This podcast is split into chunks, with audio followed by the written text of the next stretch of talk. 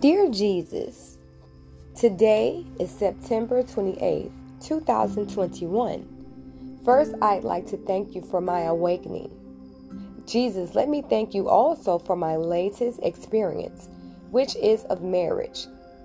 Whatever you permitted was surely a part of your plan, and it is well appreciated.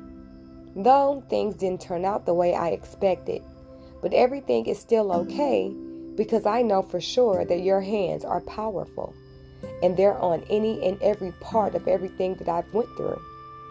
It all was beneficial with helpful and hurtful lessons of absolutely different forms of growth, peace, patience, faith, love, and loyalty.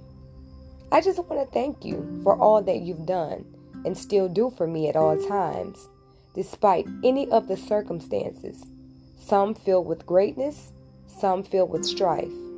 But I pray that you continuously bless me with favor so that I will conquer this battle with grace.